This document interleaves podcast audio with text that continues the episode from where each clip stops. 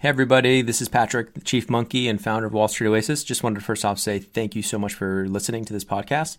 Second, want to make sure for any of you in the market for financial modeling training, remind you that Wall Street Oasis does have some incredible financial modeling training courses, including Excel modeling, financial statement through, you know, linking up the three statements, DCF, valuation, M&A, LBO, um, even more niche courses like 13 week cash flow, venture capital course, real estate modeling, you name it Go ahead and check them out at wallstreetoasis.com slash courses. Thanks for the support. Hello and welcome. I'm Alex Grodnick, and this is Moving Up, a podcast about secrets to success, struggles along the way, and life in general. Today on the pod, Larry Yatch, a retired Navy SEAL that has a new book called How Leadership Actually Works, which reveals Navy leadership secrets that we'll get right into in this conversation ahead. It is so interesting. Okay. Larry Yatch, welcome to the podcast. Thank you for being here. That's my honor. Okay, so you've recently written a new book, you know, kind of revealing some of the Navy SEALs leadership secrets, which can't wait to hear about. Um, but let's get into your journey. How'd you become a Navy SEAL? Like, when did you realize that that was going to be your uh, your calling in life? Uh, for me, it all started in third grade with Top Gun. I saw Top Gun in the theaters uh, in third grade and decided I was going to be a fighter pilot. And soon thereafter, figured out that all the coolest fighter pilots went to the Naval Academy. So that was my my path from very early on. Like it was really odd that that early uh, I got set on that's what I was going to do. So cool. That's just so cool. I mean, most people get set on, you know, being a basketball player or something, and then never, in third grade, it never gets to come to fruition. But your dream came true. Yeah. Uh, in seventh grade, a friend gave me a sweatshirt that said Navy SEALs on it, and this was in the late '80s, early '90s, and back then no one knew what a Navy SEAL was. I didn't either. He just got it because it said Navy and had a cool logo. And so I went to the library and found a book called The Men with Green Faces, which was a Vietnam era SEAL book. And by the end of the book, I was convinced that fighter pilots were pansies and I needed to be a Navy SEAL.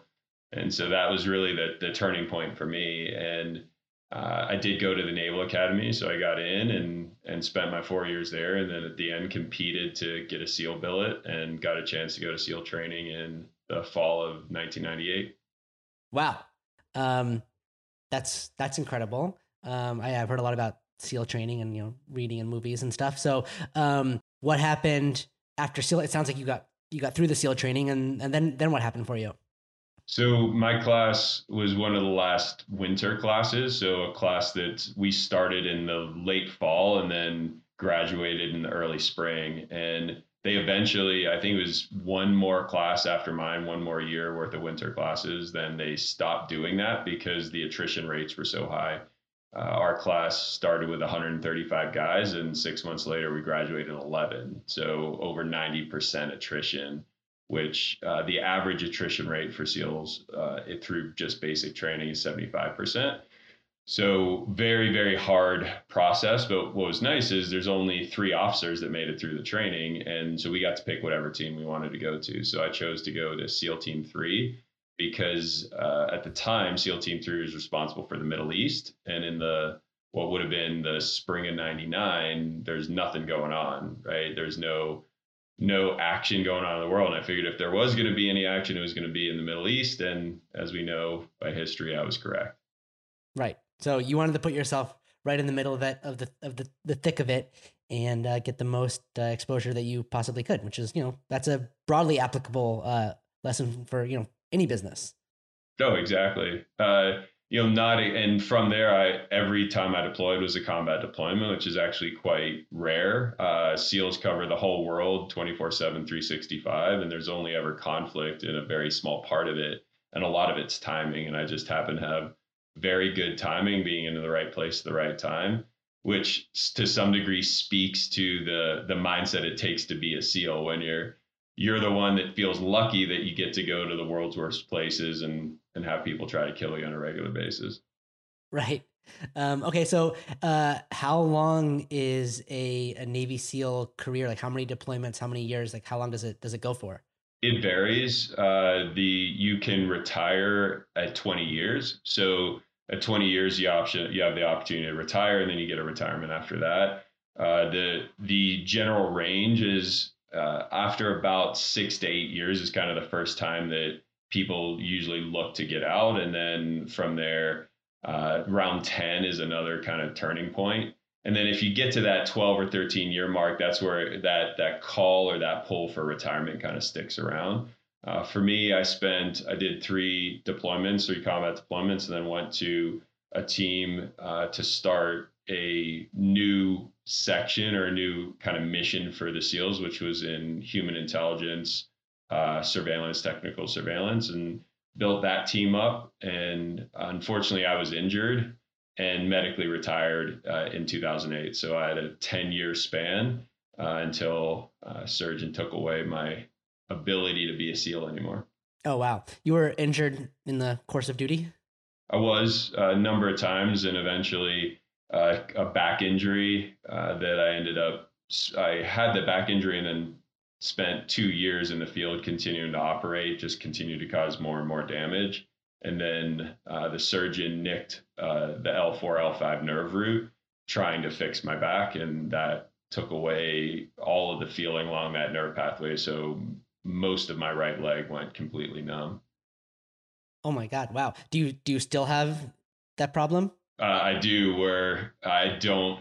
Uh, I can do some cool party tricks with uh, hundred dollar bill and a stapler if you you know ever interested. but uh, yeah, most of my right leg's numb. I lost about 10, 15 percent of use. Uh, the surgeon said the doctor said I wasn't going to walk without a cane, but uh, just by force of will, I chose that that wasn't going to be my future and and continue to be quite active, but uh, in a decent amount of pain on a regular basis.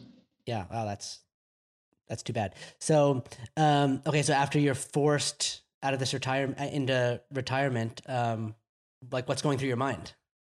Really, the biggest thing for me was from the time I was in third grade, I went to a Catholic school, small Catholic schools. I've been in a uniform. Someone told me what to do. Went straight from high school, all boys Catholic high school, into the Naval Academy. Straight from that Naval Academy into SEALs and, and combat deployments.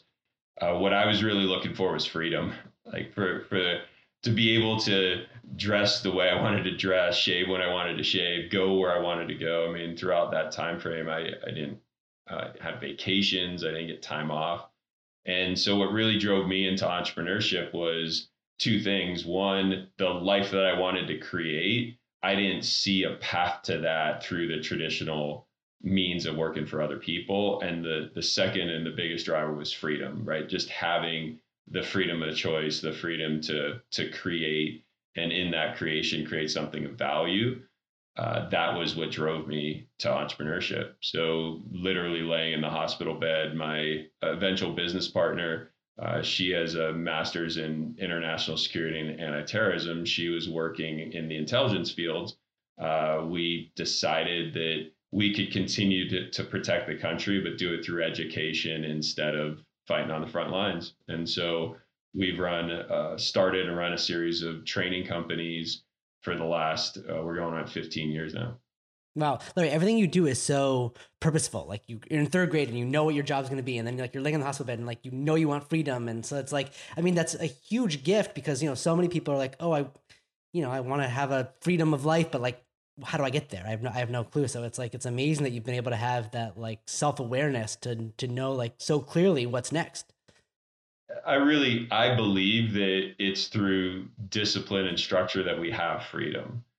Uh, most a lot of people I think have the the opposite approach that the more the more structure you have in the life your life the less freedom you have in your life and and I I believe that to be faulty and that the more structure and process, the more ability to have the discipline and self regulation to stick to those processes and structures actually frees my mind and my ability to do much larger things.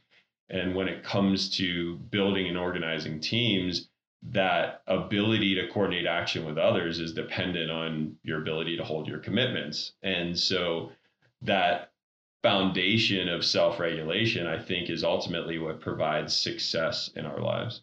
Yeah that's that's a really cool uh, mindset. I, I, I really i really like that. So uh, tell me more about the uh, the training entrepreneurship venture that you started what I've found is that the least free people are entrepreneurs. Like I, I thought I was going to get freedom by having this, and that was a completely false. It's funny that the same thing in the SEALs, right? Having I I thought going to special operations would be where I had the most freedom uh, to do what I wanted to do and work with units I wanted to work with, but in essence, it's the least free, right? We're the mo- we have the highest demand in what we do, and the same thing in entrepreneurship that at being at the top of an organization that you've created is really a very challenging place to be and not a very free place to be.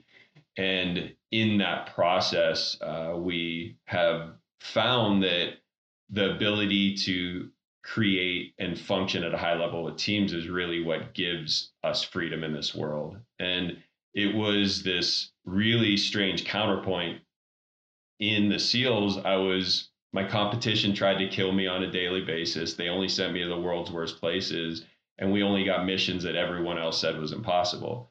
Right? Arguably the worst working environment that you could be in, yet I had the highest feelings of success in that environment.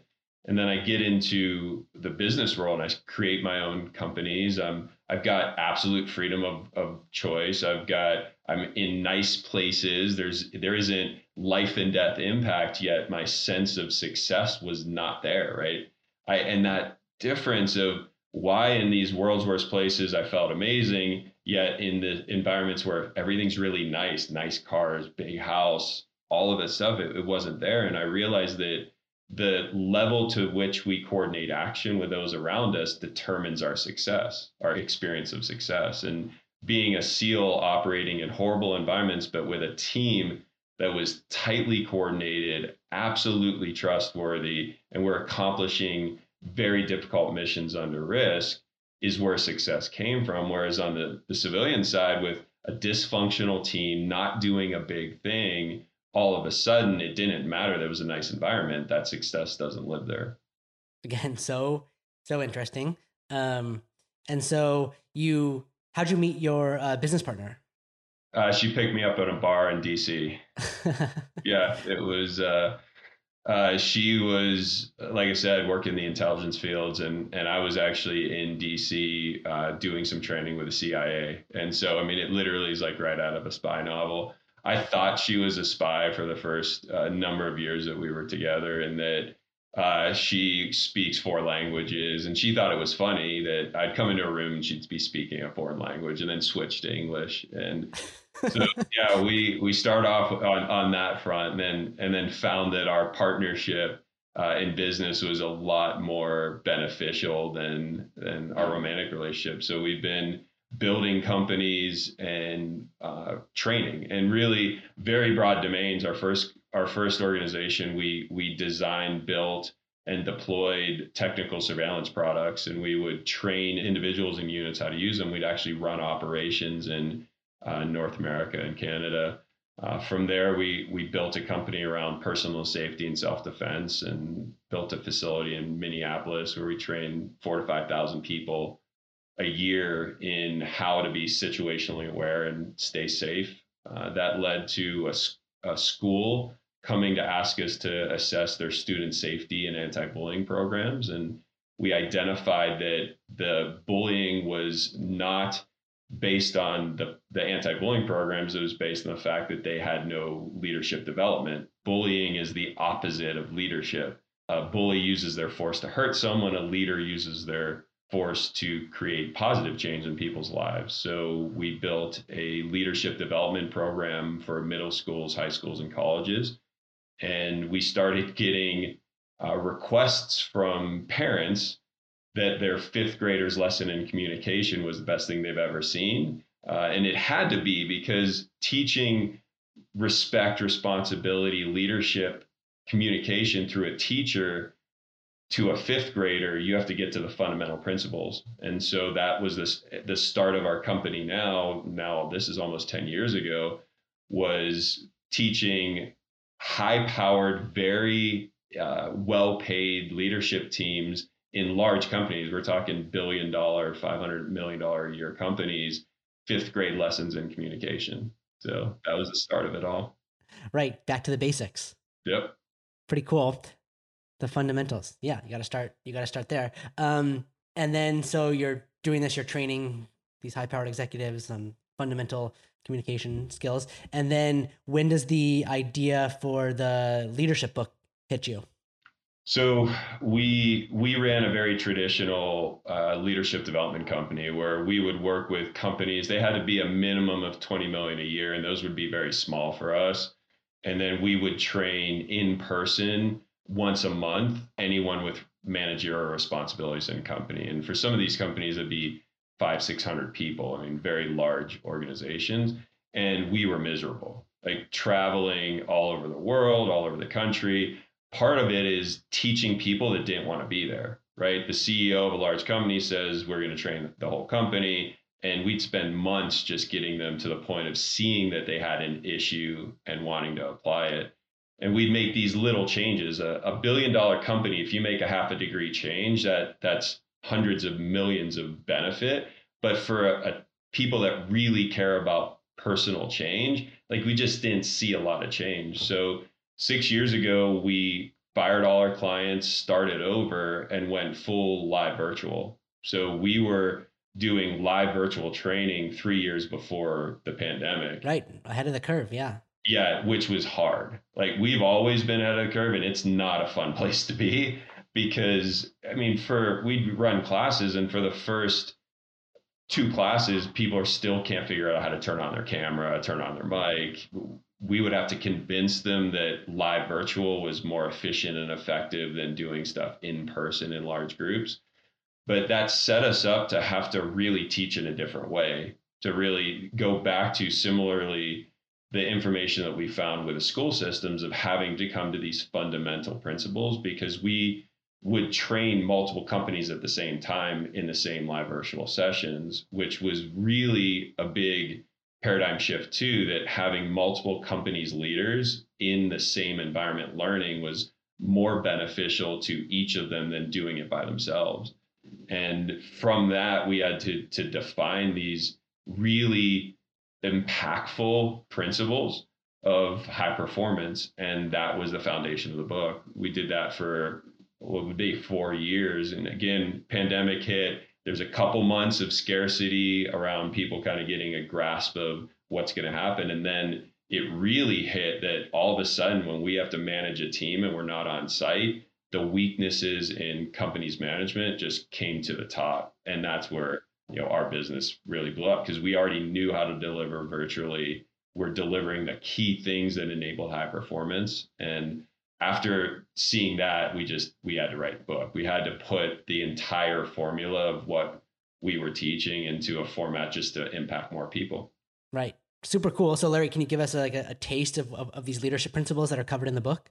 Oh, totally. So, one of the first things is we we turn things up on its head and saying that leadership is one of the last things we got to talk about, not the first things we need to talk about when it comes to this concept. And and the, the core concept is the point of leadership is to coordinate action, to create an environment where multiple people can coordinate action towards a desired end state efficiently and effectively. And in order to do that, we have to start a lot earlier. So, six pillars is how we break it up. I don't claim that these are the only way to break it up. This is just how we break up high performance. So, really what this is is a formula for high performance as an individual or, or as an organization. It doesn't make a difference. The principles are the same. And it it for us it starts with our first pillar is success. And our concept of success is a bit different as opposed to setting a goal and achieving it which is what everyone commonly holds as success. We say that success really is a human experience of an optimized daily experience that's sustainable over time. And that's a very different thing because most of the businesses that we work with may be producing results, but they're in misery and suffering in the production of that. And so that's the first thing that we need to switch. We need to identify how to optimize our daily experience and, and make it sustainable over time. Right. Enjoying the journey. Exactly. The next piece is that the greatest way or the biggest impact of our experience in life is how we're coordinating with those around us. When we're in discord with those around us, we can't produce results and we have a miserable experience. When we can coordinate at a high level, we produce great results and have a good experience. So, team is the second pillar. When it comes to team, the behavior of an individual and your behavior determines the what team you get to be on and the functional level of that team. So being able to identify behavior and more importantly behavior change gives us the ability to be on the right team, function at the right level and produce success. And the last piece of this first foundational part is behavior is determined by self-regulation. So our ability to regulate mentally, physically, and emotionally determines our behavior. And with that intention, we can influence others' behavior. So those first four pieces become a foundation of performance in any domain. Having the ability to be, have clarity and success in the experience, the team we need to be on, the behavior we need for that team to exhibit, and the ability to self regulate, which gives us the ability to change behavior. So we start there. Wow, that sounds so powerful the last piece of it. So in this is what amazes me. We've talked about all that, nothing to do with leadership. Right? At that point, we're talking about individual performance and group performance. So the, it works both both levels. That individual performance is necessary before we can lead because all leadership is is taking those same four pillars and enabling others to optimize their performance in those giving them clarity of what success is to them, helping them coordinate action as a team, influencing their behavior, and giving them a better ability to self regulate. So that's fifth pillar is leadership, where we now turn outward. And at that point, you start to gain momentum as an organization and an individual, and that's where planning comes in. And so our last pillar is planning. So that's the foundation of what we teach. Wow that sounds like a, a really compelling, powerful uh, book here to kind of, you know, the first part of mindset and team building and the last part of, you know, leadership and planning. It's like, yeah, that's, that makes total sense how, uh, how you've laid that out. So this book, it's not just for people that take your, cor- your course. Like people can buy this book, I assume on, on Amazon and, and everywhere else, right?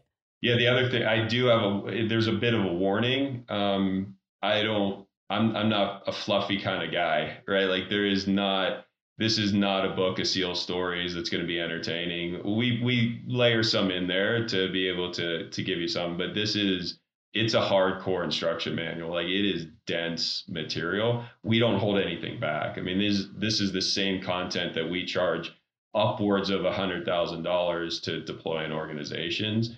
Uh, so the warning is if you're looking for an entertaining SEAL book where they tell stories and and, and share my story of training you're not going to get that. There's a lot of other books that that can entertain you. This is hardcore education and application. Like we if you want to increase your performance in any domain, it's there. And more importantly, if you want to be able to coordinate with others so that the team performance is another level, like we we give it to you uh, start to finish and very very detailed. Yeah, Larry, I don't think anyone's gonna misinterpret uh, you as a as a fluffy guy. So.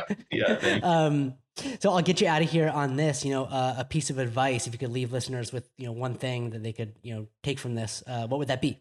The one piece is that your success in life is 100% dependent on your ability to team, and that that truth will not only give you a better experience in life, but will give you the opportunity to increase your performance. And anytime you are experiencing struggle, suffering, not getting where you want to go, go back to looking at what team am I on? What team do I need to be on? Do what behavior do I need to change of the team or mine within that?